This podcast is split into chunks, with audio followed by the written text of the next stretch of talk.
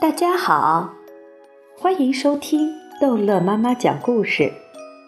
今天逗乐妈妈要讲的是淘气包马小跳，名叫牛皮的插班生之去雪山过元旦。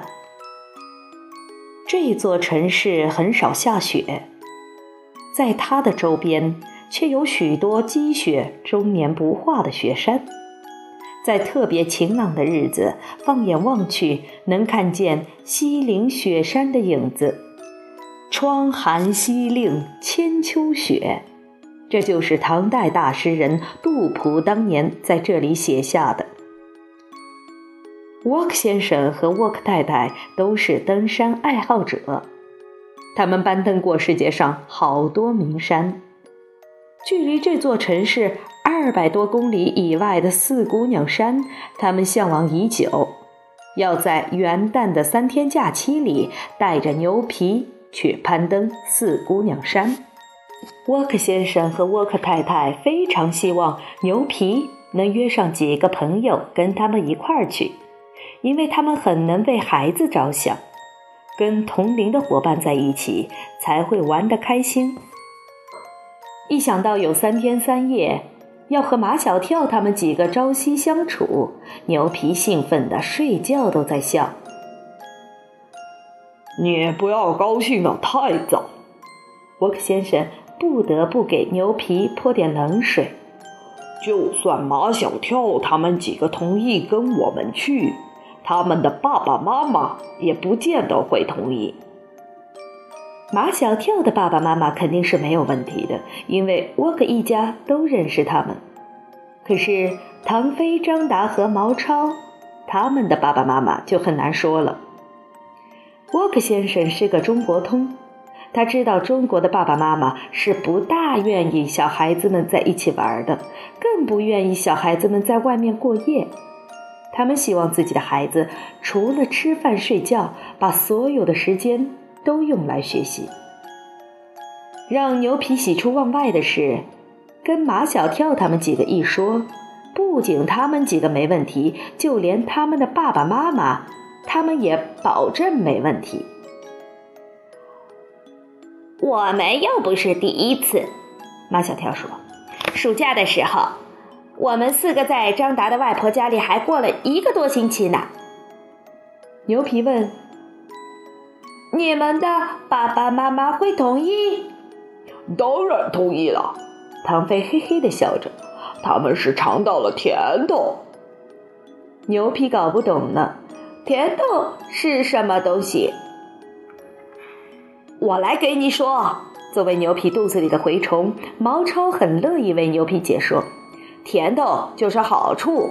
事实证明，爸爸妈妈把我们关在家里，我们就写不出作文，把我们放到大自然中去，我们就能写出好的作文来。哦，牛皮点点头，又摇摇头，似懂非懂。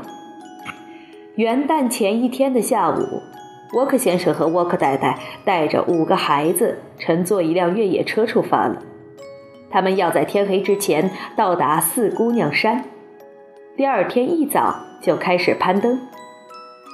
城里张灯结彩，大红灯笼高高挂，到处都是辞旧迎新的新年气象。越野车在拥堵的街道上至少爬行了一个小时，才出城上了高速公路。高速公路一直通到雪山脚下，这个常年温润的城市只需要两个小时的高速公路的路程就能观赏到雪域美景，这便是这个城市的迷人之处。下了高速公路，司机把车停在山道边。干嘛不走了？毛超打开门，脚一沾地便滑了一跤。哎呦，这么滑呀！漫山遍野被积雪覆盖，山道的路面上结了冰。唐飞说，这样的路，车胎上必须安上防滑链，才不会出危险。这是唐飞的经验之谈，他不是第一次进雪山。看沃克先生和司机在车胎上上防滑链，唐飞也凑了过去，只要跟汽车有关的，都会引起他的浓厚兴趣。防滑链上好了，大家又上了车。天色暗下来，天空中堆积着厚厚的云层。山路真险啊，左边是悬崖，右边是峭壁。上了防滑链的越野车在险道上缓缓前行。司机说，翻过前面一座大雪山，他们今晚要住的人参果坪就到了。说起来，离目的地只隔一座山，可越野车爬了好久好久，才爬到了半山腰。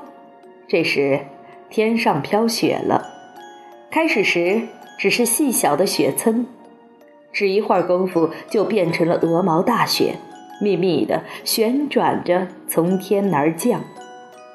他们乘坐的越野车被狂舞的雪花包裹起来，即便在汽车的强光灯的照射下，能见度也不到五米。越野车行驶得更慢了，从车窗里望出去，夜幕已经降临，眼前却是白茫茫的一片。置身在这前不着村后不挨店的荒山野岭，几个孩子的心里都有一种走不出去的感觉，但是谁都没有说出来。车里的气氛有些沉闷。沃克先生问大家，你们知道我们住的地方为什么叫人参果坪吗？牛皮说，是不是因为地形像人参果的形状？马小跳说，而是不是因为那里的风景特别好，像仙人居住的地方，人参果是仙人吃的东西。唐飞说，那里是长人参果的地方吗？如果能尝上一颗，也不虚此行。到底谁的回答是正确的？沃克先生说他也不知道，他让他们到了人参果坪自己去找答案。前方出现了几星灯光，孩子们都从座位上跳起来。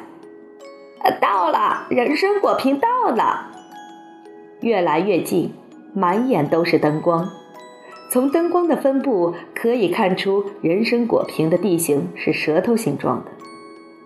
越野车在一座藏式碉楼前停下来，从碉楼里走出一个身穿藏袍的汉子来，他大眼睛，高鼻梁，红脸膛，他就是著名的登山向导荣尔甲。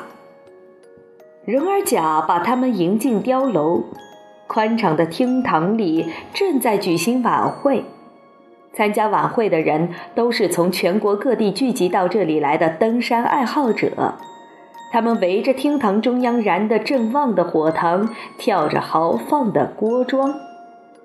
这些登山爱好者们都是在网上认识的。